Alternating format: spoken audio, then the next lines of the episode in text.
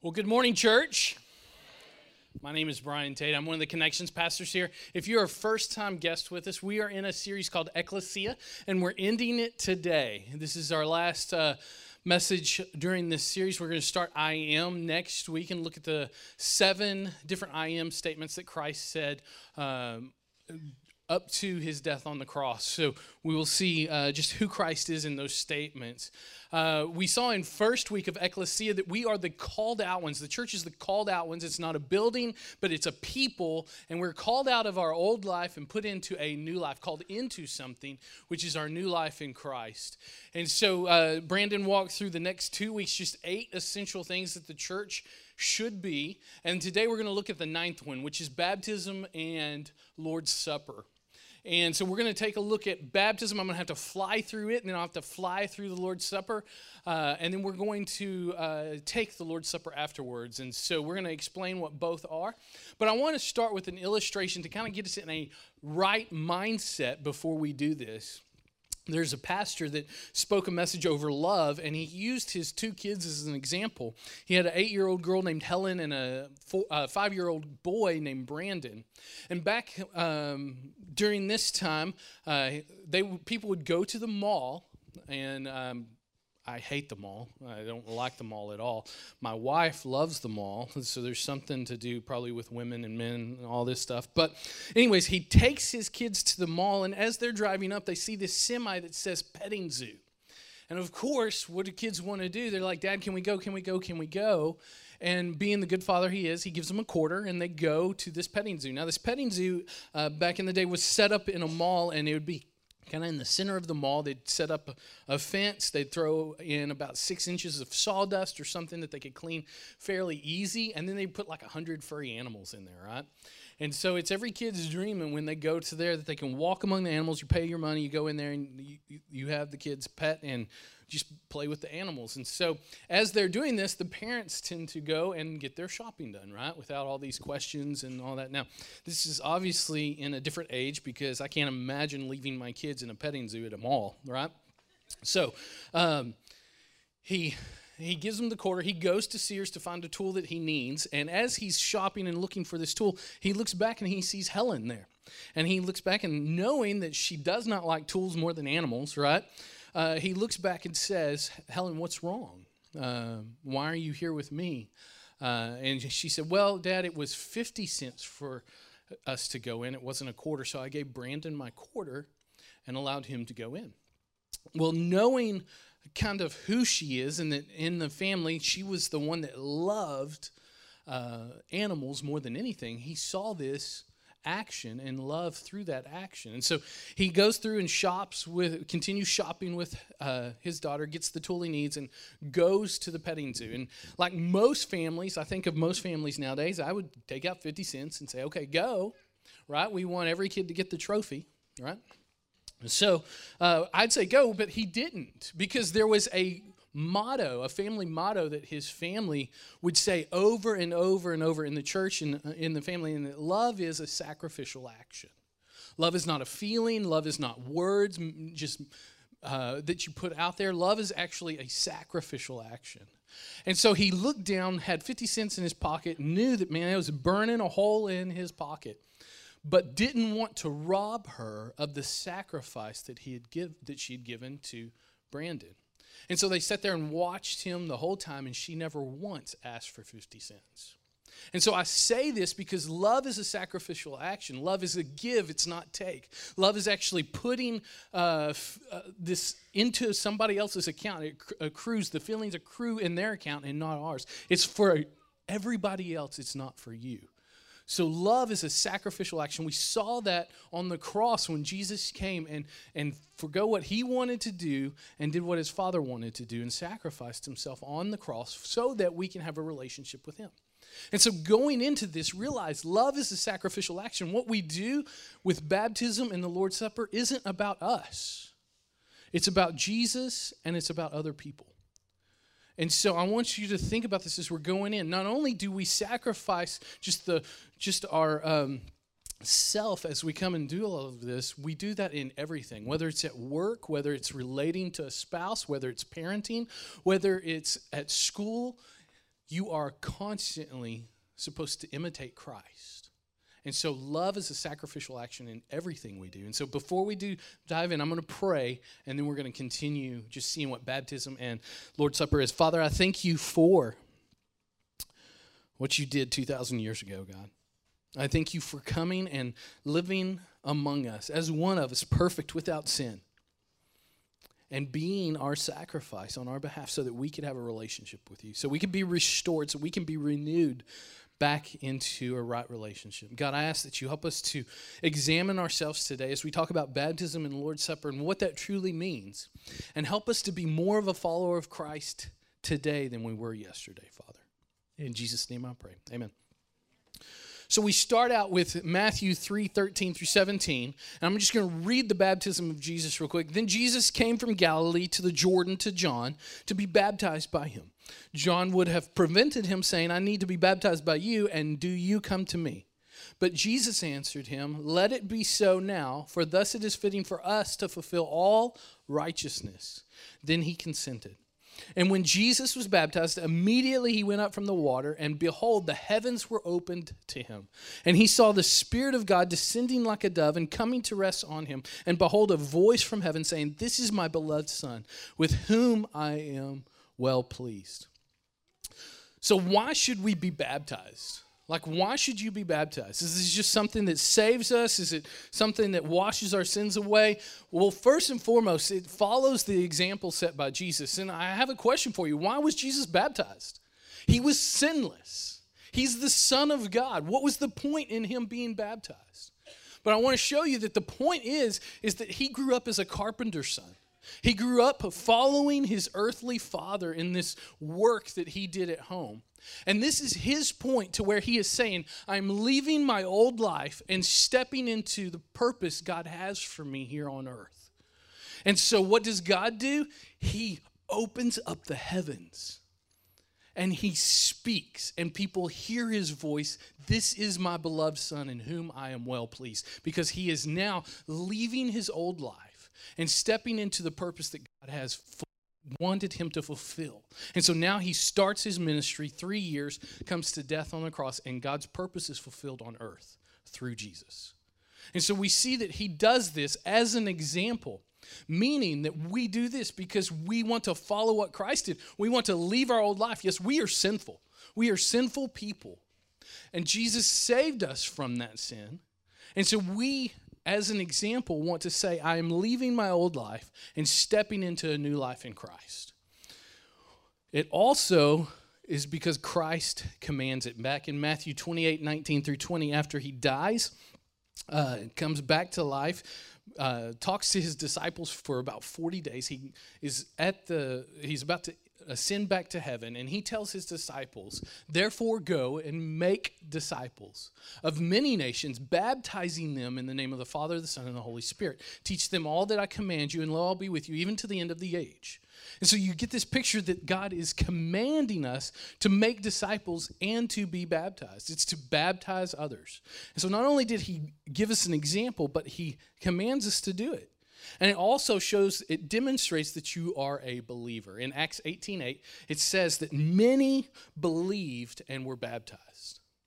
And so when you are baptized, you are showing everybody that's there that you are deciding to leave your old life just as Christ did and to come into a relationship with Him, and you are a follower of Christ. That's what baptism is. It's a symbol. So, what is the meaning of baptism. Here at Stone Point, we use, we like to use the example of a wedding ring. That one came off so much easier than the first service. I was like, God, I can't get my wedding ring off. But this is a wedding ring. This is a symbol for you to know that I'm married. Some of you know my wife, Amy, some of you don't, but I am married to my wife, Amy. Now, if I lose this ring, that means I'm not married? No, it means I'm still married. This is just a symbol to you that I'm married. I don't need this symbol to remember that I'm a follower of Christ. Or, yeah, not this. But I don't need this symbol to remember that I'm married to my wife. I'm, I gave a covenant relationship promise to my wife on July 14th of 2001, saying, I'm going to be with you until one of us dies or Christ comes back, right? I'm going to stay with you until then. And I don't need this to remember. In fact, this is for me to show you that I'm married.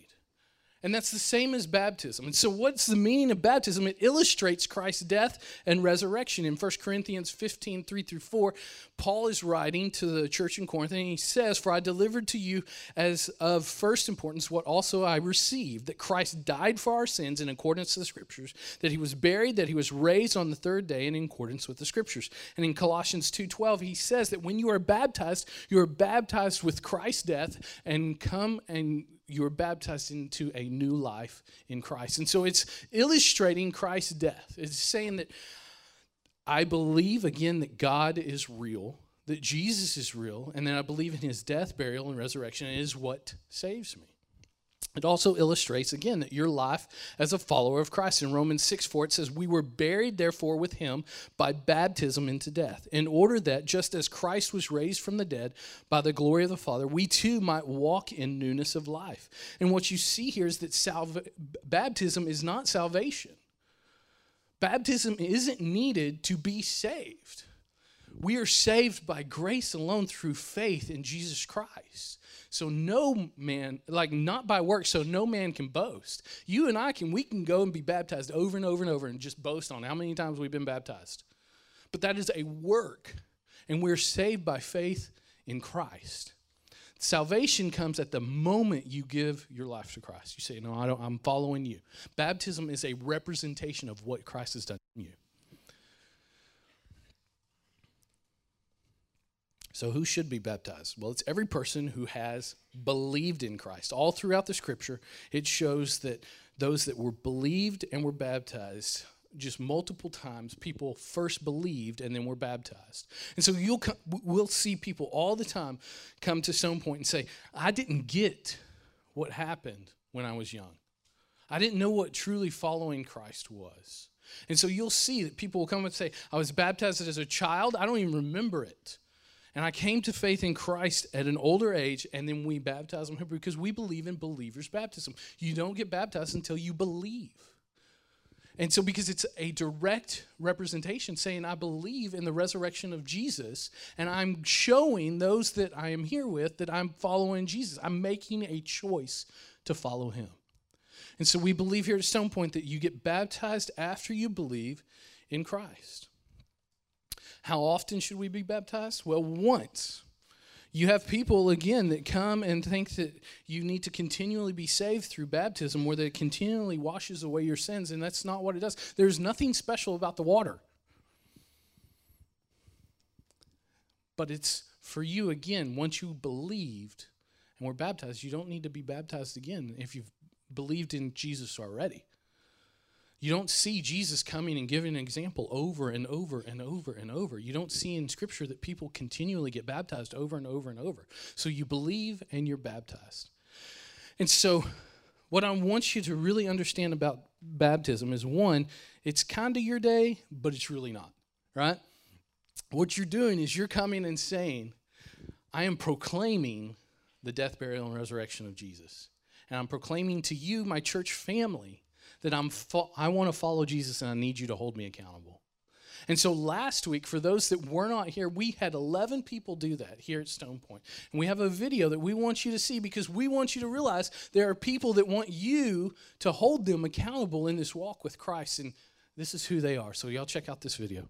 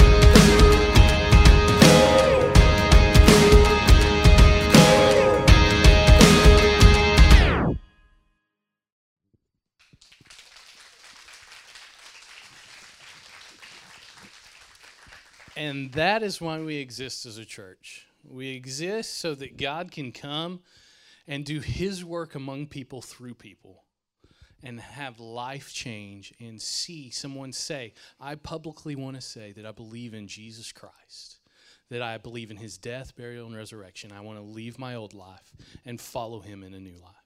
And so praise God for those 11 people that did it this last week. And I hope that when you see them, you celebrate life because now we have 11 people that want to walk in this body and go the way of Christ. And so just as you see them, encourage them, encourage each other. That's what we're supposed to do as a body. And so we're going to now jump into the second ordinance, which is the Lord's Supper. And I want to start again and say this is not about you, this is about Jesus. It's not about you, it's about you showing others that you're a believer in Christ. So it's for those that are unbelievers. Because in this room, we have two types of people. We have those that are in Christ and those that are still in the world. We got those that follow Christ and those that still want to do what they want to do. And so you have people that come and say, I'm a follower of Christ. And this is your chance to proclaim that you're a believer and you believe in Jesus. And so, as we go into this, and we're going to walk through some of the same questions we did with baptism, but let's examine ourselves as we go before this. And so, why should I participate in the Lord's Supper? One is to follow the example set by Jesus. Before he went to his cross, he joined with his disciples in what we know as the upper room, and he celebrated Passover. That's what this celebration is. The Israelites would celebrate Passover when uh, Moses took his, when Moses went before Pharaoh and said, Let my people go. And uh, the 10th plague came along and there was a death angel that was going to kill all the firstborn. And if you sacrificed a lamb put his blood over the doorpost the death angel would pass over and you would physically be saved from death because of the blood. And so that's the representation that we have that we are spiritually saved from death for the wage of sin is death. But the free gift from god is eternal life through christ jesus our lord because of his blood, we are spiritually saved from death, what we deserve. And so that's us coming here. And so we need to follow the example set by Jesus because it, Christ commands it. When he's in the upper room and he goes through it all, he says, Do this in remembrance of me. He says to do this every time we do it, do it in remembrance of him. I don't know how you grew up. Uh, but I grew up in church, and I grew up to where uh, this was really kind of about Christ, but it was also about me. I needed to come and seek forgiveness again, and come and uh, drink and eat, uh, eat the bread, drink the juice. Right? It's not wine, um, just in case some of y'all are worried back out there. But Christ commands it, and so I I would come to this with a uh, with the wrong mindset, really. Like I would come thinking it was it was more about me being forgiven again, and Christ died once we remember that. And so, th- again, this really isn't about us, but it demonstrates that you're a believer, Third thing is it demonstrates you're a believer. In 1 Corinthians 11 26, it says, Paul is writing to the church of Corinth, and it says, For as often as you eat this bread and drink the cup, you proclaim the Lord's death until he comes. You're saying that I follow Christ and Christ alone. But here's the thing like, I have, I wonder how well are we following Christ? Because if we are proclaiming his death, publicly saying, I follow Christ, and there's people that are unbelievers in this room, and you're coming and saying, I follow Christ, and then go out and live however you want to. We're in danger of some things. Just as baptism, if you have somebody get up and be baptized and say, I follow Christ, yet live the way of the world, it's confusing to the world. And so, how are we doing at demonstrating that we're a believer? So, what is the meaning of the Lord's Supper? One, again, it illustrates Christ's death, burial, and resurrection. Again, they had Passover, and the Israelites were leaving the land, and the death angel passes over. And it, Jesus meets in the room and says, This bread is no longer representing, representing the sacrificial lamb. In fact, I substitute myself for that lamb. He says, The bread is my body, my broken body. Just as the lamb was broken for you, I'm broken for you. The, the wine represents my blood. Just as it represented the lamb's blood that saved him from death, this represents Christ's blood that saves us from death. And so it illustrates Christ's death and resurrection, and it also illustrates, again, your life as a follower of Christ. This is you coming and saying, I proclaim Christ's death, and I follow him. So, who's it for? Who should participate in the Lord's Supper? Well, every person who has believed in Christ. So, those that do not follow Christ, those of you that are just checking out Stone Point Church, trying to figure out if God's really real, if Jesus is real, if this is a real thing, this isn't for you. This is for you to see people that claim to follow Christ. This is them proclaiming the death, burial, and resurrection of Jesus. And so, for those that believe, you are coming up here and saying, I follow Christ. But Paul, I want you to realize this. Paul warns us in 1 Corinthians. He says, Whoever therefore eats the bread or drinks the cup of the Lord in an unworthy manner will be guilty concerning the body and the blood of the Lord. Let a person examine himself then, and so eat of the bread and drink of the cup. For anyone who eats and drinks without discerning the body eats and drinks judgment on himself. And I sit here and I think, well, what does that mean? Because growing up, again, I thought, okay, I just need to ask for forgiveness for the sins I've committed since I become follower of Christ or since I last did this and, and I'm good. But I want to realize that as I have grown in Christ, I want you to realize that I think it means so much more than that. When we're discerning what we are, we're discerning daily have I imitated Christ like I should?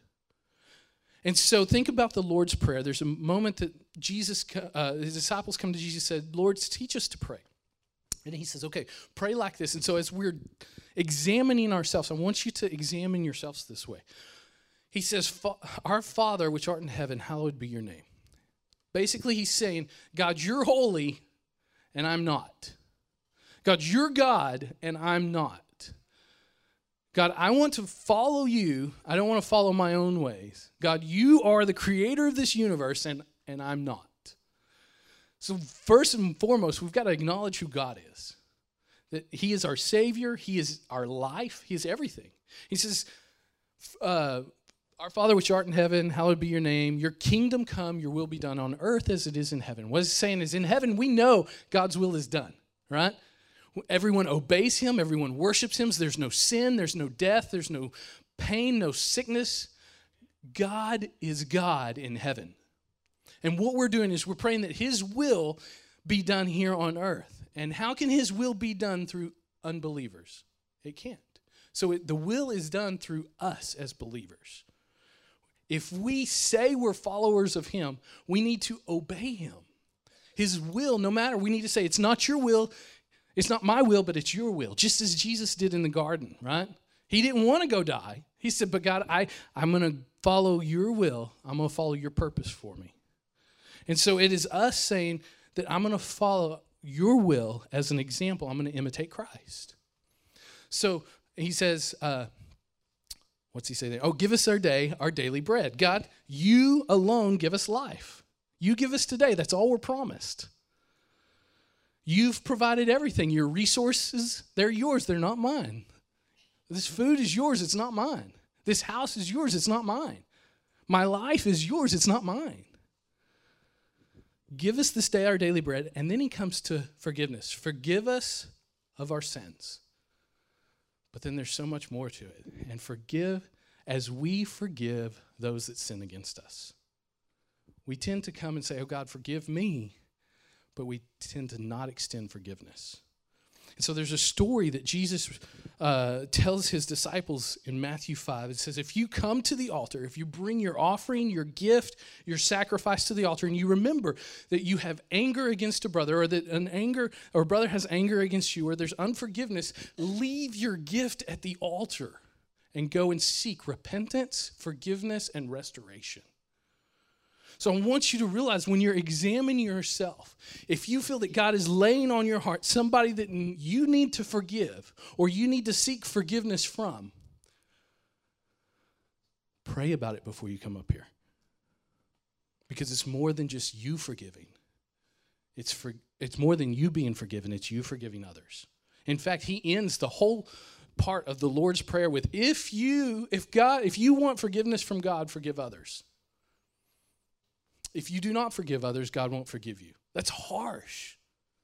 That's harsh. But if we are imitators of Christ, then we forgive others no matter what. And it's a hard thing. I'm not saying it's easy, but we're to imitate Christ. And then he says, uh, Lead us not into temptation, but deliver us from the evil one. And we are really good at blaming God. God, why are you letting me go through this struggle? God, why did you do this in my life? God didn't tempt us. In fact, the Bible says He doesn't tempt us. God can't tempt us. He walks through our struggles with us, but we're very good at blaming Him. So He says, let us realize that God doesn't tempt us, God doesn't do things to us, but it's actually the devil. Deliver us from the evil one. Because we know He's coming to kill, steal, and destroy. For thine is the kingdom and the power forever. Amen. And so, as you're examining yourself, I think it's more than just coming and saying, God, I, am sorry I messed up. It's seeking forgiveness, it's acknowledging who God is, but it's also extending forgiveness. How often should we have the Lord's Supper? 1 Corinthians 11 26 says, For as often as you eat this bread and drink this cup, you proclaim the Lord's death until he comes. As often as it sees fit. If you feel that God is laying on your heart to have the Lord's Supper with your family, do it. Where two or more are gathered in his name, he's there with us. You can do it at your house with the, your family. Husbands, lead your family in the Lord's Supper at home. Do it in a journey group. If you feel that God needs you to lead it in a journey group, lead, have it in a journey group because God does not stay in this building. God's within us. And when we leave, He's with us. And so, wherever it is, as often as you see fit, do this as you proclaim the Lord's death until He comes. So, with that, we're going to uh, take the Lord's Supper. And it's for all the believers in the room, as the band's coming up, I'm going to ask you guys to examine yourselves. I'm going to pray just shortly. The band's going to play two songs, and then we then I'll end this in the Lord's Supper. But as you're doing this, examine yourself. See if there's anybody you need to forgive. See if you, there's anyone that you need to seek forgiveness from. Acknowledge who God is, because without Him, we're nothing. Father, I do thank you again for this time, God. Thank you for constantly pursuing us. Thank you for not giving up on us. Thank you for, despite what we do, what we say, you still love us for who we are and you want us to be more like you daily.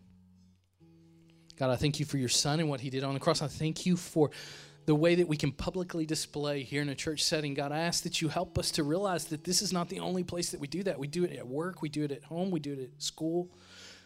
In every relationship we have, we publicly display you, Father. God, I ask that you help us do that.